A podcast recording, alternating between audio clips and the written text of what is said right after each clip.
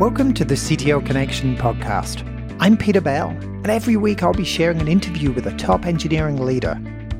Firstly, I want to thank AWS, who are our exclusive ultimate partner, and without whom we couldn't run our summits or the business. AWS offers a broad set of global cloud based products to equip technology leaders to build better and more powerful solutions. Reach out to AWS CTO program at Amazon.com if you're interested in learning more about their offerings. I'd also like to thank Code Climate, our sustaining partner. Code Climate is now offering full access to Velocity free for 45 days to the CTO Connection community. Velocity turns data from GitHub and Bitbucket into insights that improve the visibility of engineering work so that your team can stay aligned as they adapt to a distributed workflow.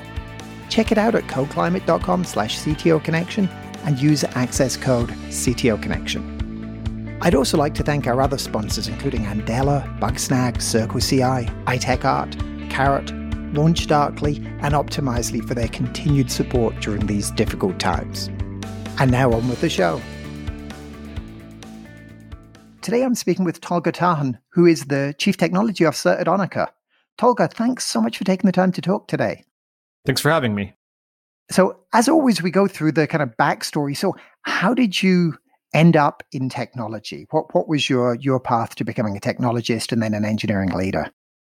Oh wow, that yeah, that takes me back. So, um, really starting in middle school, I had this um, interest in computers, and, and this is in the '90s. I'll, I'll date myself, and um, I I started by by tinkering in the school computer lab, and then I made my parents get me a computer. Uh, and throughout high school, that grew into to you know a, a, bigger and bigger hobby, a bigger and bigger passion. To where by the time um, I was done with high school, I actually was running the technology at my high school. Um, everything from like crawling through the rafters running Cat five cable to setting up networks and um, and configuring servers. And so that's really where it started for me. I got started in the kind of the dot com boom in the early 2000s, right out of uh, school. Worked uh, in a couple companies that went through that sort of roller coaster, you know, high big success and then and then big failure. Um, and, and after that, worked at other companies as sort of an engineering leader. Kind of grew into from software development as the starting point to software development leadership to increasingly uh, more senior roles until um, in 2009 I started a company with a couple partners that was focused on initially sort of modern software engineering, kind of onshore consulting, um, which is a tough business, obviously, but then pivoted to the cloud a couple years in. So by 2013, it was really obvious that the bigger opportunity was to specialize around AWS. And so we took this business that had been built on the basis of doing software engineering and applied those software engineering skills to the cloud, which had us become a, a really different kind of cloud partner. We weren't coming at this from like a network admin, system admin, IT approach. We were coming at it from a software dev approach. And back then, that was new. Back then, this DevOps thing was new. Right. The whole infrastructure as a service thing back then was was not really what most people were doing. Yeah, and we were, and so we were coming at it from this like new new angle that people hadn't hadn't really thought about or, or that maybe the cloud vendors were pushing but that enterprises were were not yet understanding. And that gave us an early start into this sort of cloud native adoption. Uh, ultimately that company was acquired by Onica and then Onica was further acquired by Rackspace late last year. Got it. So what's your role at Rackspace then? What do you do over there now yeah, so at Rackspace, I'm the SVP and general manager for the AWS services business, which is just a lot of words that mean I um, lead the delivery of our consulting services that target AWS. Uh, that's interesting that you that at Rackspace, I, I always historically thought of as a as a hosting provider, but that you have a kind of professional services business around AWS. Uh, how, how did that come together? Yeah, so Rackspace actually became an AWS partner quite some time ago, before the Onica acquisition, well before. Today at Rackspace, we actually view ourselves as a multi-cloud um, technology service provider. So while Rackspace does have a private cloud offering, we also do a lot of business and a lot of services work on all the hyperscalers. So AWS, Azure, and GCP.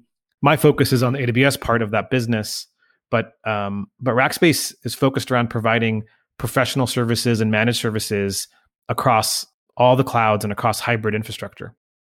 Just out of interest, as a professional, as a consultant, you're obviously looking, it's just as a developer, you look at different programming languages. Should I learn Go? Should I figure out this Flutter thing, right? Why did you choose to specialize on the AWS stack from a personal perspective? Yeah, I mean, it, it has to do with the right time and right place to some degree. So again, in 2000, you know, 11 and 12, you're doing software engineering projects, you're helping companies build SaaS products. And at the end of those projects, is kind of a natural question. It's like, where do we host this thing now? At the time, AWS was kind of the only major hyperscaler, right? Um, the others were non-existent um, or, or, very, very new. So we got into AWS because they were the the first ones there. And then by the time we looked back, we had built so much expertise and specialization around the platform that that made sense to just keep diving deeper and deeper it's it's an insanely powerful but also complex platform. It's like every time I open up the AWS console, I'm like, oh, because unfortunately I just use it on an ad hoc basis. I've got some stuff on S3 and I use a little bit of this and that, but not doing it as a professional level. And I guess that's why it's so important to have the professional services. Like, how do you work with a company that's like, okay, we figured it out. We finally need to go stick all this stuff in the cloud. AWS is obviously the leader. Like, how do you think about getting them started? Like, what's what's that process like for people who are adopting the cloud? Yeah, that's actually a really good question because the platform is so robust and has so much sort of breadth and depth to it that it can be overwhelming. And in fact, if you take a sort of traditional data center approach to cloud adoption, you don't end up realizing the full promise of the cloud. And so, for a lot of reasons, not just the size of the platform, but also because you want to change your ways along the adoption path, it's really important to engage with some expertise. And so that's either means building out a team internally that's done it before, or it means partnering with someone like us who, who does it for a living. Um, so we help customers rethink how they approach um, their technology stack as they do a cloud migration, because that's how you get to sort of the promised land of elastic scaling and you know incredible fault tolerance and um, and all these sort of benefits that you've heard about around cost and performance of the cloud. So is and this does a lot of this overlap with you know the old kind of like twelve factor stuff, right? The idea that there's this set of things that you do to build an application that is deployable in a flexible manner, as opposed to I assume I have direct access to the file system, and all the files are going to be in C drive slash images. Yeah, so at the software development level, you're right. Theories like twelve factor, although we don't want to be um, dogmatic about a specific approach. We want to be pragmatic about the right approach for that um, application. But yeah, configurability, externalizing configuration is really, really important at the software level. But but as you move up this, or as you move, I guess, down the stack, um, it's important to also think about how is infrastructure spun up. Um, how does it scale? Are things ephemeral, and can you, in minutes, scale up and down without impact to your application? So we've seen cases where applications take 10 minutes or 15 minutes um, before they can accept traffic. Well, that doesn't make for a very good auto scaling story. Right. Absolutely. So, so what is it that typically causes those those long lead times? Are, are there common causes, or is it one of these things where you just start looking at it, run a profiler, and kind of take it one issue at a time? Yeah, you know, it's architectural choices that were made early on in the application. So if we think back again to the way we used to build applications, the assumption used to be we're going to buy some beefy servers and we're going to deploy this application on 10 of them. And startup time is not important because it'll start up once. And what's important is do a lot of work at startup to increase the performance on a per request basis. We have to take a different approach. We have to be more balanced in that now and say, look, minimizing startup time is is as important um, as minimizing the compute intensity of each request. In fact, you could make the argument that since compute is elastic and unlimited for us today, and you're only going to pay for the seconds of it that you use, there's less there's less importance on the CPU time utilized per request, as long as the sort of wall clock time uh, is reasonable. Um, the ability to to spin up and and spin down more quickly is going to build the elasticity that then supports that model. That makes sense. Now, I have no recent background in dealing with problems of scale. I, I wish I had, right? I, have built all these applications and I wish my biggest problem was that too many people were using them. But like most startups, the biggest problem was that not enough people were using them, uh, which is obviously the first thing you deal with. So, assuming somebody's got beyond that point and they do have too many people using their app, are you seeing a trend? So I know you talked about spin up time. Obviously, one way you could deal with that is you build up the new system and then kind of switch the IPs, right? To to say we're going to point to this system and then yeah it's going to take 15 minutes to spin up the new version but then once it's live and once we run the automated tests we just repoint to a new set of instances do you take that approach sometimes or is it still really important to to reduce that that kind of initial load time that spin up time yeah, I mean, the startup time is just one example of, of lots of traits of an application that make it better or worse to migrate to a more cloud native end state. The real goal is to get to that end state where the application can be deployed automatically, can be self healing, and can scale automatically. So there's a lot of kind of litmus tests we could use to say how close are we to that cloud native state. But in a perfect world, we get all the way to containers or or serverless which are going to need that model of quick startup and sort of they exist for the length of a request or as long as they need to exist, then they they spin down or go away. And we want to start pushing towards that cloud native end state more than a specific sort of um, problem. Makes sense. So I know you said containers or serverless. They are obviously very different things, right? Because when I think, you know, if I built a Rails app or a Django app, like I know how to spin that up using a container, or if I've got a few of them using some kind of you know Kubernetes or something like that to spin up a collection of of related containers. Once you move to serverless, it becomes like a whole different game. How easy or hard do you find it is to help existing companies to move to something like, hey, we're just going to have functions as a service and we're going to build everything as a as a set of collaborating lambdas? Yeah, so I think we've done some disservice to the whole movement by by calling it function as a service because I have to admit that when you first hear that, even even after doing it for years, that word makes you think, hey, it's just little utility functions, little helpers. And I'm gonna, am I gonna really assemble a bunch of little helpers into a full application? But when you take uh, an approach to it um, using some of these tools like serverless framework, which is open source, or using SAM, which is Amazon's tool, you actually get a pretty normal development environment. So you're building an app that, from a source point of view, is organized into different entry points, has all the sort of layers you would expect of an application. It's not just like one function with a bunch of spaghetti code. It's actually as organized um, as a normal code base. It just so happens that each of your entry points, each request, each path um, that that your web um, application handles becomes a different lambda in the AWS sense, but it's all pointing back to this one sort of code base that still has all the supporting code, all the abstractions you would normally want to have. So when you think about it like that, and you have a tool that will then decompose it and deploy it out into a bunch of lambdas, it starts to make a lot more sense and get a lot more comfortable for people.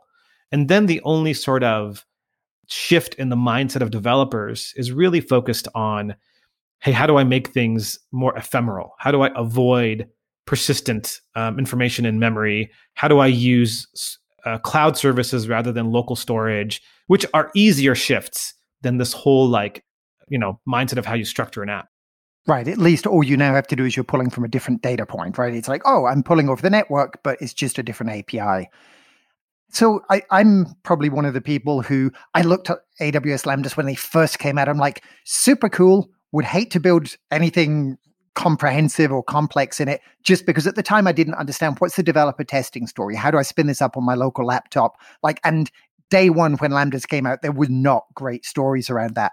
Uh, what have I missed? Because that is, I don't know, it's been a few years now. So I've been busy building other things. What have I missed? Like, uh, how easy is it for a developer to spin this up on their local box? How easy is it to do like acceptance level testing in an automated manner, CI CD? How close is it to bringing all these things that we'd consider professional software development to the serverless world? Yeah, so I think I think we have these two extremes, and I don't think we have the great middle ground that you're looking for. So on one extreme, you have things like the AWS console that let you sort of go and just write a lambda right in the console, and that's great for like the first hello world to be, to get it to to make something work but it's not a sustainable development model, right? Nobody thinks that that's how you're going to have a team of developers um, developing and version controlling in, in, that mechanism. And you have sort of one level more sophisticated than that um, with sort of web based IDEs that are trying to do the same thing from Amazon and from others. But I, I think that those only work um, for kind of hobbyist level or for getting started projects. I think ultimately, to get to a point where a professional software team is developing professional quality software, you're going to need what everyone is used to local editors, the ability to run the code locally, the ability to run at least some of the unit tests locally, the ability to like have the refactor tools that you're used to and all that. And so to do that, we don't right now have, I would say, a definitive industry agreed upon approach for how do you structure a serverless project? How do you, um, what tools do you use? It's really, these things all exist out there and it's how you combine them and how you put together the workflow around them that makes you successful today. And so right now, we spend a lot of time with customers just helping them through their first serverless project to get those things laid out. Like once you do it once, like, okay, this is actually really straightforward. And in fact, it makes my developers more productive because they're writing less infrastructure related code and more just business logic. But I think it would be really difficult for somebody who's never seen this at scale just all of a sudden adopt it in a major project. I think you need that sort of like, hey, who's done this before? What tools do I assemble? I don't feel like as an industry we've gotten that to like an easy button.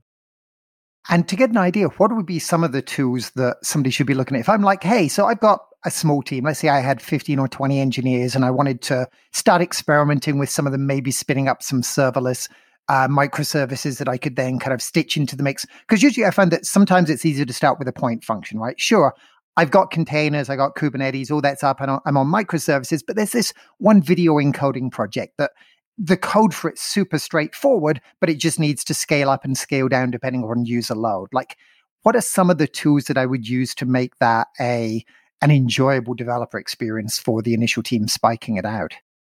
Yeah, I would definitely start with serverless framework. So this is an open source project that supports all the hyperscalers.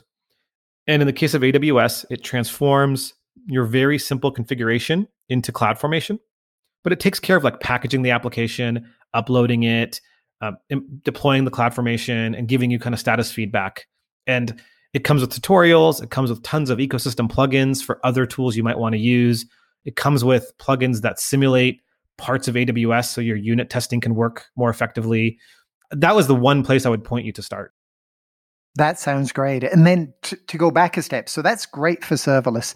Uh, and it sounds like it's come along a long way from when I first remember seeing the Hello World tutorials for AWS Lambdas, which was like cool, but no. Are you seeing most people adopting it wholesale? Like, hey, we're going to take our monolith and turn it into 700 lambdas, or is it more like they start with point solutions and then it just becomes another tool in the toolkit to say, do we need to spin up a container for this particular functionality in the, this particular service, or can we get away with a Lambda for this particular one? Yeah, I mean, my advice to customers is is not to try to make these like, hey, you will use this stack, you will use this technology kind of decision for their whole team. Uh, I think the most successful technology teams actually let each team own an application from code to production, including when it breaks, and those teams need the flexibility to choose the right technology stack for what they're doing. And that way you're picking the best solution for the problem and not trying to shoehorn a specific stack just because it was decided as a standard for the enterprise. I would like to hope that that's going to mostly land in containers and serverless today. Uh, but i think within one sort of big application you might see some microservices that are serverless and some microservices that are containers and I think that's a great approach because, again, it's not a one size fits all. If you've got a long running task that's not like event driven, that's maybe doing a big batch job, containers might make more sense. Um, or if you're taking existing code that you want to more quickly refactor and get into the cloud, containers almost certainly will make more sense. And so, why not leverage containers where you need to? And then for new stuff that you're building, take a look and say, hey, can this part be serverless? with everybody moving towards API driven microservices, it doesn't really matter. There's not like a technology compatibility issue. At the end of the day, we're going to make web service calls to each other. And now, some exclusive offers from our partners. Amazon Web Services offers a broad set of global cloud based products to equip technology leaders to build better and more powerful solutions. Partnering with CTO Connection, AWS is now offering an exclusive program to our listeners. The program includes up to $100,000 of AWS credits, a free consulting session with uh, an AWS solution architect to review your environment, your strategies, and optimize your costs, and other resources to help you to get started on migrating to AWS. If you're interested in learning more, please reach out to AWS CTO program at Amazon.com. To lend a hand to those ramping up remote engineering processes, Code Climate is offering the CTO Connection community 45 days of full access to their engineering analytics application, no strings attached. Velocity turns SCM data into actionable insights so leaders can get visibility into the speed, capacity, and output of their newly distributed teams. Your 45 day package will include access to the full capabilities of the Velocity Professional package, a consultation with a product specialist who will map your key initiatives to data, and a training session for engineering managers and executives about how to interpret and apply this data in a way that engenders trust. Code Climate hopes that this will equip engineering leadership to take on a new set of challenges in the weeks ahead. To request access, head to codeclimate.com slash CTO connection and use the code CTO connection. I've got to ask because the word microservices came up a number of times, and I, I think this is becoming a, a, point of contention for people, and it's it's just about the the language. Uh, it seems to me like people simply use the word microservices for SOA, right? For service oriented architecture. They're not really classic, hey, no service shall have more than 200 lines of code microservices. Would you say it's just it's just none of us can anyone who remembers j2ee doesn't want to talk about service oriented architecture so we just call it microservices even though it's often a collection of monoliths. Would would that be fair? Like how, how do you think about the terminology and the, the meaning of it? What is microservices? That's a that's a really really um, good question. So as i've said earlier i don't take the view of like being super dogmatic on these things or being super fixed on what these things mean because what i've found is that like it doesn't matter what the strict construction is. What matters is the concepts we're trying to communicate. And so I think the problem with SOA is it reminds you of the days of like enterprise service buses or of these like really complicated applications that have these unnecessarily deep layering structures to them and you know just like XML files. It probably just brings back memories of XML files, quite frankly. Doesn't everyone need enterprise Java beans?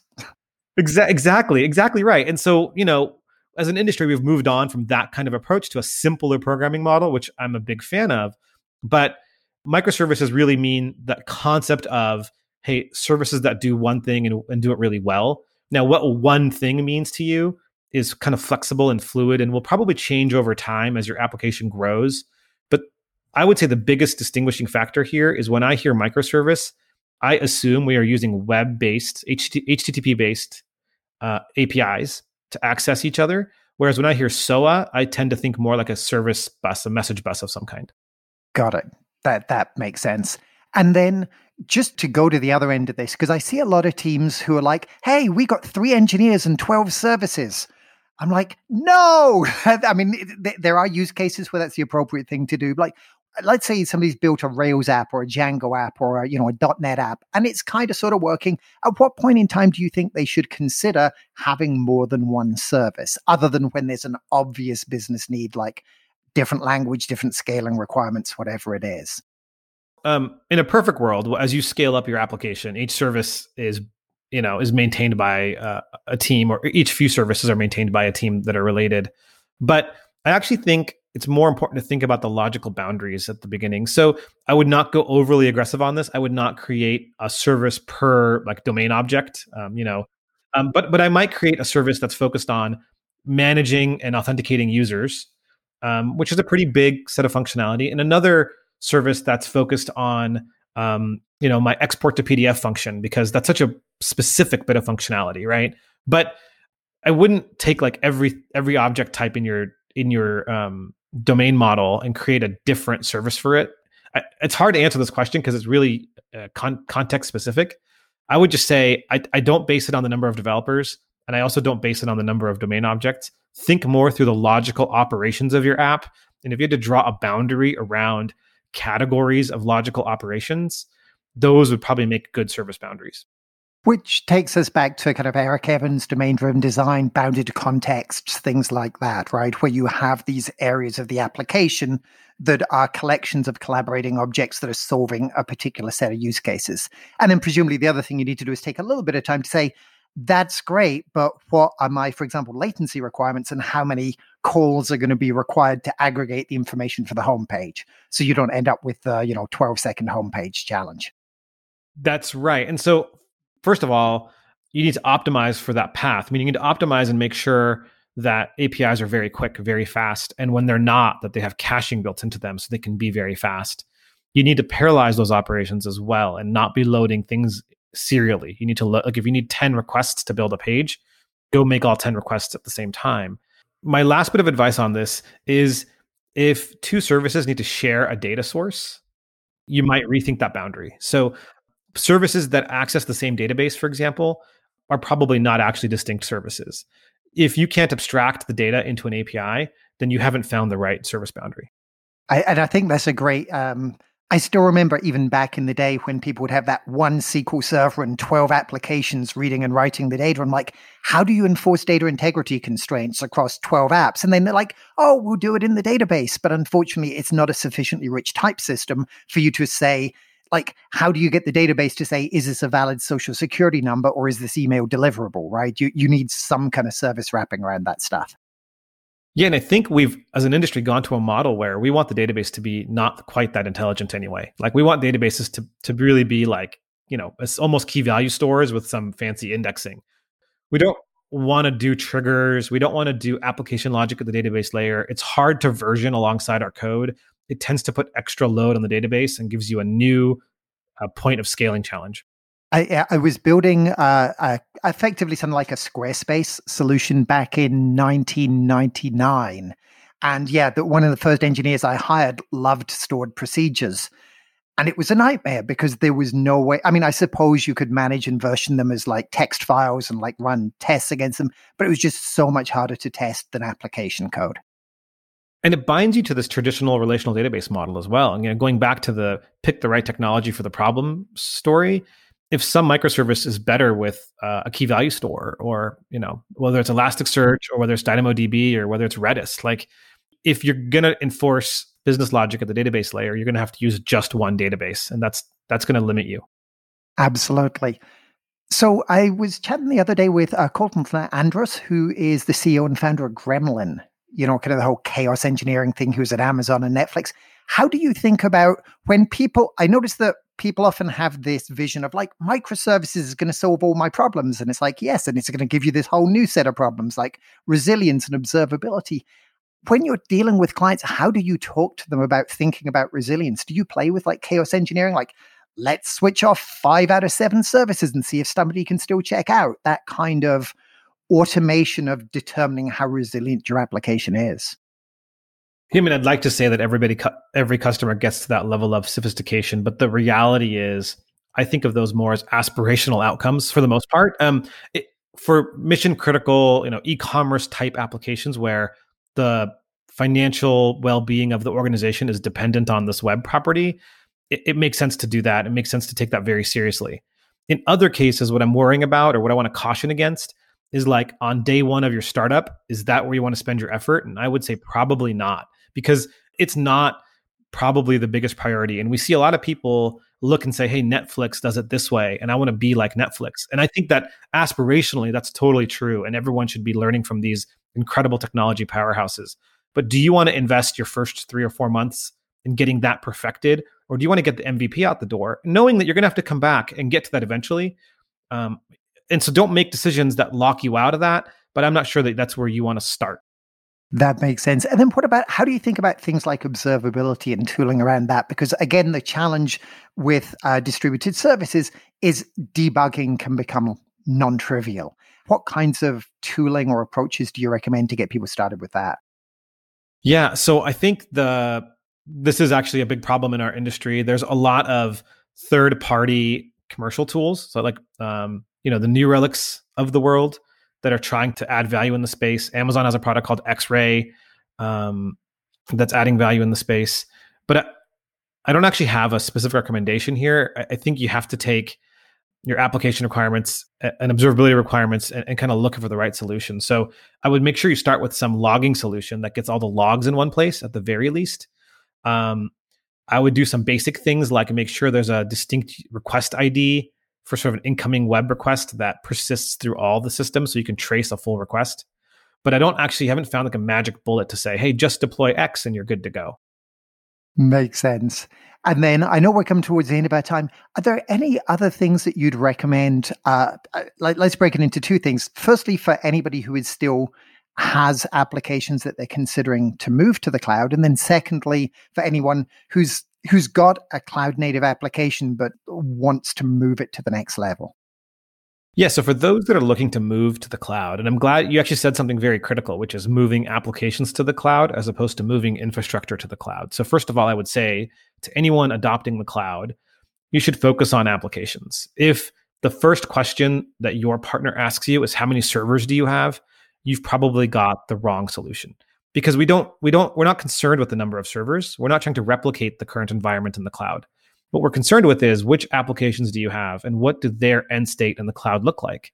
That end state might be very similar, but it's still going to be at least rebuilt with some automation and some deployment pipelines and some new strategies around patching. That whole evolution is what we refer to as becoming more cloud native. And so I would just, my biggest advice to everybody is don't lift and shift to the cloud.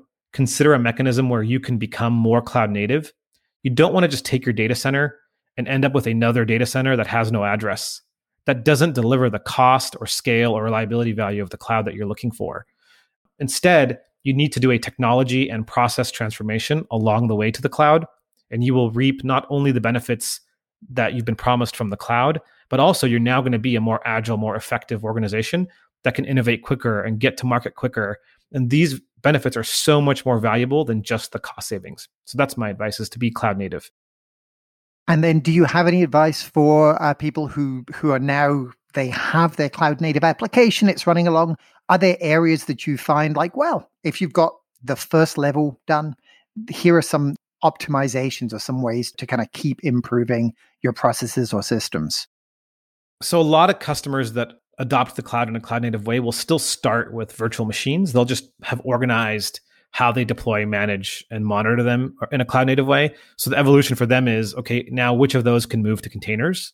And then now which of those can be refactored to serverless, or maybe they're end of life and can be replaced with a new serverless um, application. So the path to me is like virtual machines to containers and then to serverless. It's not always that serverless is the end state. It's possible that containers is the end state for some applications. But I would definitely consider if you're on VMs today, if you adopted the cloud two years ago, you almost certainly adopted an entirely VM based way. I would now be looking at how do I leverage containers and serverless more. Now, what comes after serverless, Peter? I'm uh, I'm curious to find out too. I love that. Well, Tolga, thank you so much for taking the time to talk today. Great, thank you. This episode was produced by the amazing team over at Dante 32, a podcast production agency focusing on content strategy, audio production, and distribution. Check them out at dante32.com. And if you'd like to receive new episodes as they're published, please subscribe in Apple Podcasts, Google Podcasts, Spotify, or wherever you get your podcasts.